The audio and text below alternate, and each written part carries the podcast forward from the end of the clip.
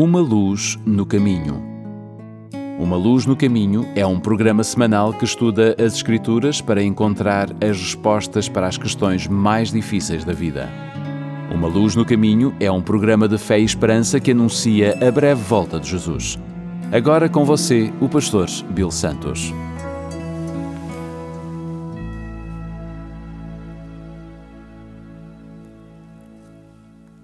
Bem-vindo ao programa Uma Luz do Caminho. Meu nome é Bill Santos. Muito obrigado por estar conosco. C.R. Snyder, um falecido psicólogo e autor do livro A Psicologia da Esperança, você pode chegar lá a partir daqui, descobriu o que ele acreditava ser o único fator em que nos torna bem-sucedidos na vida a esperança. Quer se trate de desempenho acadêmico, desempenho atlético, saúde emocional ou a capacidade de lidar com a doença, Schneider observou que as pessoas que são capazes de conseguir o que querem da vida são as pessoas que têm a maior esperança. Uma compreensão de como a esperança nos ajuda na vida de Snyder é o ponto de partida fundamental na compreensão de como chegamos aonde queremos chegar na vida. Mas o que é a esperança? Bem, de acordo com o dicionário online de Webster, a definição lá é o sentimento geral de que algum desejo será cumprido ou expectativas centradas, centradas em alguém ou algo. Schneider desenvolveu uma avaliação psicológica para medir a esperança, a qual chamou de a escala da esperança. De acordo com a teoria da esperança de Schneider, não há nenhuma esperança a menos que nós sejamos capazes de idealizar de forma clara e convincente os nossos objetivos, considerar as várias maneiras de como obtê-los e reunir a energia mental para alcançá-los.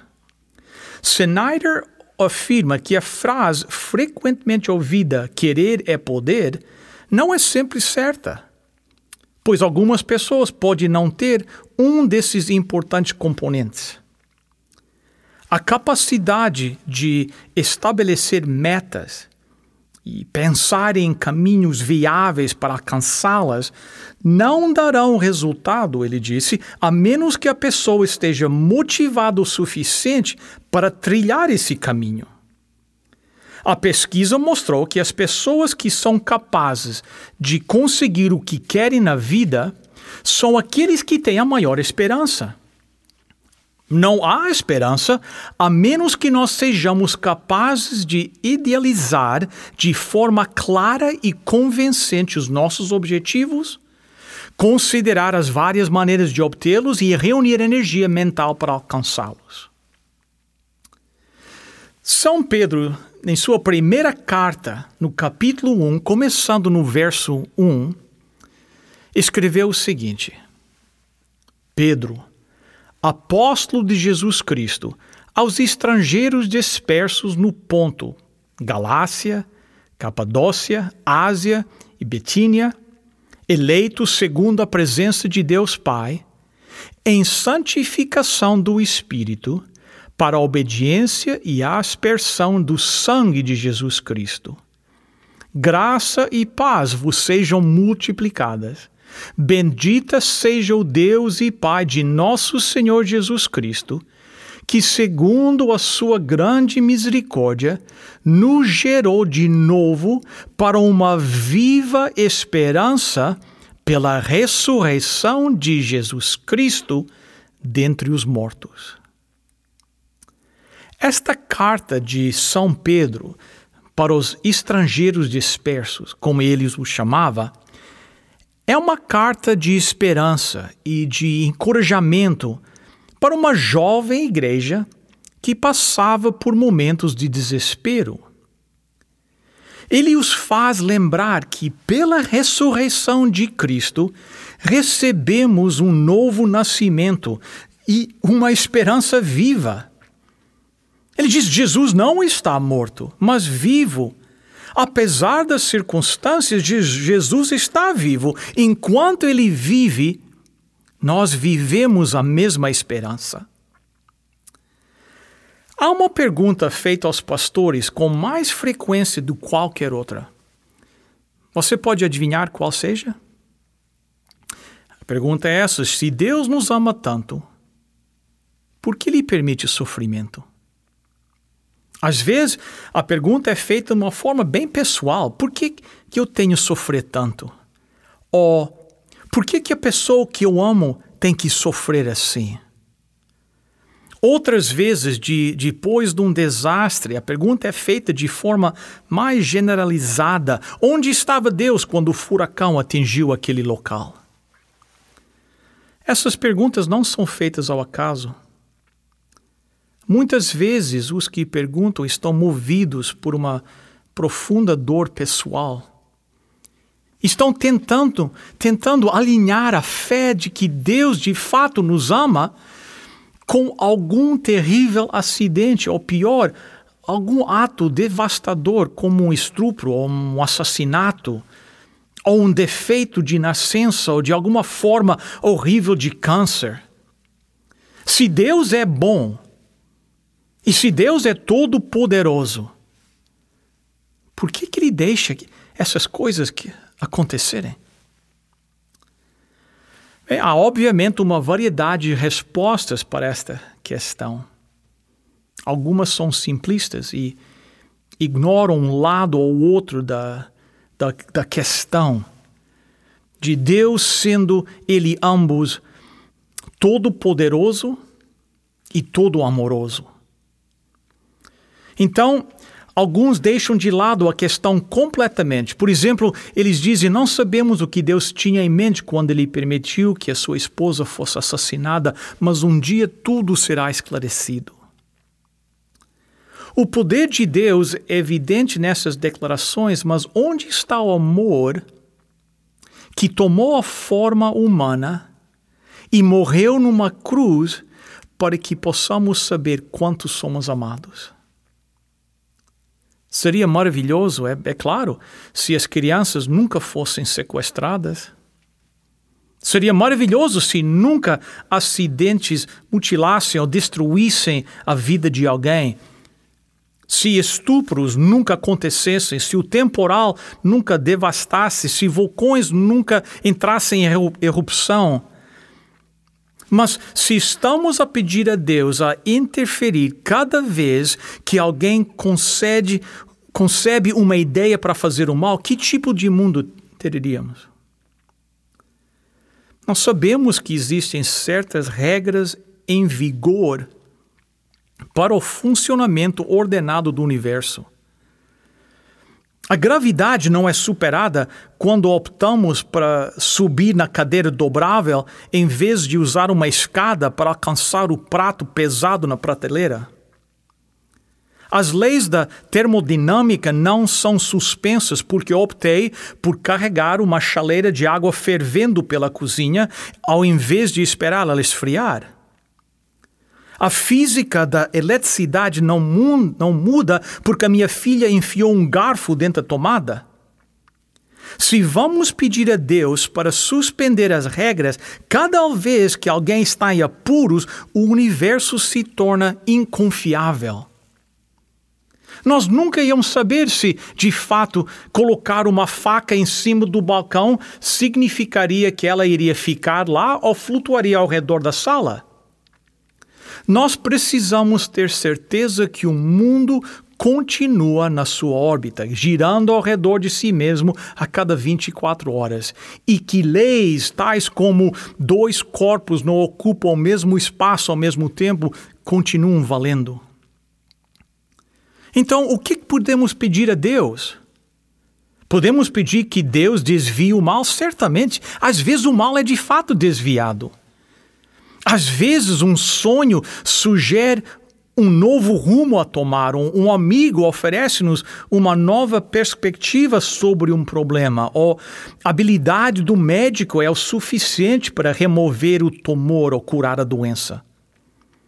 À medida que aprendemos mais sobre como nosso planeta funciona, como a oração afeta os nossos corpos, como escutar a Deus, a nossa vida será mais completa, mais rica e mais satisfatória. Aceitar ativamente a orientação do Espírito Santo nos dá uma sensação de paz, como Jesus prometeu, transcende qualquer paz terrena que conhecemos. Eu, você, nós podemos receber de Deus força e conforto nos momentos de provação. Nós podemos levar a nossa dor, a nossa tristeza, o nosso medo, nossa raiva e colocá-los todos perante a cruz de Cristo. Podemos falar com a pessoa que sabe o que é perder um amigo, o que é ser traído por um companheiro, o que é ser ridicularizado em público, sofrer uma horrível morte. A riqueza do conhecimento cristão é precisamente de que não temos um Deus que não compreende, um Deus que nunca perdeu um filho, que não tem ideia do significado da solidão humana. Deus sabe. Ele chorou no escuro também, enquanto os seus amigos bem intencionados cochilavam por perto. Pedro nos oferece uma outra sugestão também. Ele diz na carta que nós lemos hoje que Deus nos deu esperança. Esperança de que as provações da nossa vida, o sofrimento e a dor que enfrentamos serão usados para nos refinar, assim como o ouro é refinado. Não é que Deus quer que nós soframos, mas nossos sofrimentos podem ser usados para nos aprimorar, nos tornar mais refinados, mais bondosos, mais compreensivos uns para com os outros. O sofrimento pode tomar uma ou outra direção. Todos nós conhecemos pessoas que tendo perdido um filho, tornaram-se amargurados, isolam-se e passam a odiar a Deus. Por outro lado, outros, tendo sofrido a mesma perda, saem e começam uma organização para remover motoristas bêbados da estrada. Insistem em que os cintos e airbags façam parte do equipamento padrão de todos os automóveis dão apoio para pais que perderam seus filhos devido a algum síndrome, ou trabalham com crianças de forma produtiva e feliz. O sofrimento não garante a nobreza de espírito. Aqui São Pedro está sugerindo que nós já temos certeza que o céu está esperando por nós, apesar de que nada neste mundo é certo mas nós podemos nos alegrar, mesmo em meio à provação. Nós podemos nos alegrar porque nós sabemos que as coisas supremas estão sendo guardadas para nós. Podemos também esperar que quando os problemas vêm, que Deus nos ajudará a suportá-los. Deus irá nos abraçar como um filho querido. Ele irá nos consolar como uma mãe conforta seu filho doente. Se Deus foi capaz de nos livrar da condenação, então podemos esperar que os males temporários que nos afligem nesta vida irão nos polir como uma joia. O ouro não pode ser purificado sem antes passar pelo fogo quente suficiente para queimar as pedras ao redor, sobrando o ouro fundido no fundo da fornalha. Nenhuma joia pode brilhar se antes está debaixo de incalculável pressão por milênios, só para depois alguém cortá-la para que ela possa refletir de volta a luz que recebe. Cortes, lixas, calor intenso, batidas, todos são necessários para produzir a mais fina joia. Amigo, ouvinte, nas dificuldades da vida, não perca a esperança. Deus lhe dará as forças para suportar todas as provações que virão nesta vida, pela sua graça. Essa é a promessa de Deus. Vamos orar. Querido Pai nos céus, nós te agradecemos a tua misericórdia, a tua bondade para com cada um de nós.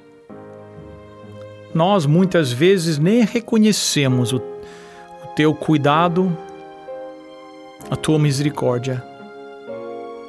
Mas, querido Pai, nós agradecemos por tudo quanto o Senhor faz por nós.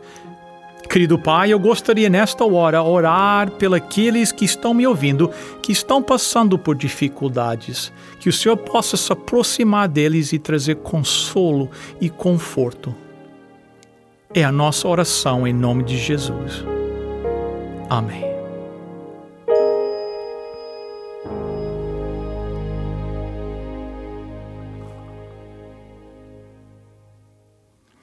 Bem, chegamos à, hora do nosso programa que nós temos uma oferta especial para os nossos ouvintes.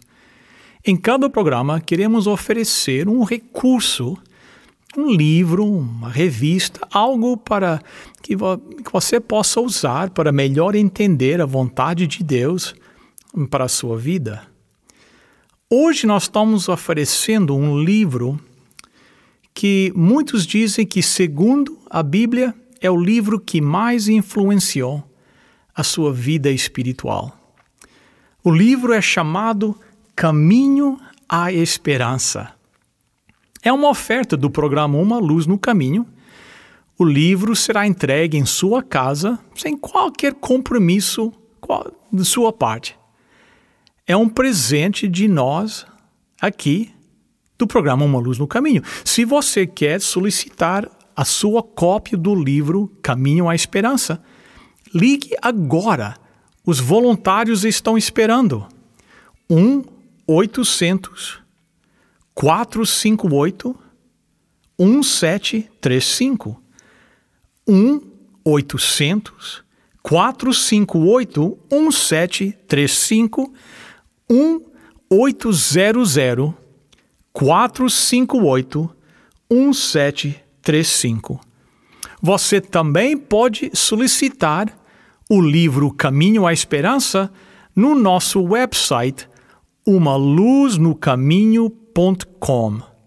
Mais uma vez o número 1 800 458 1735.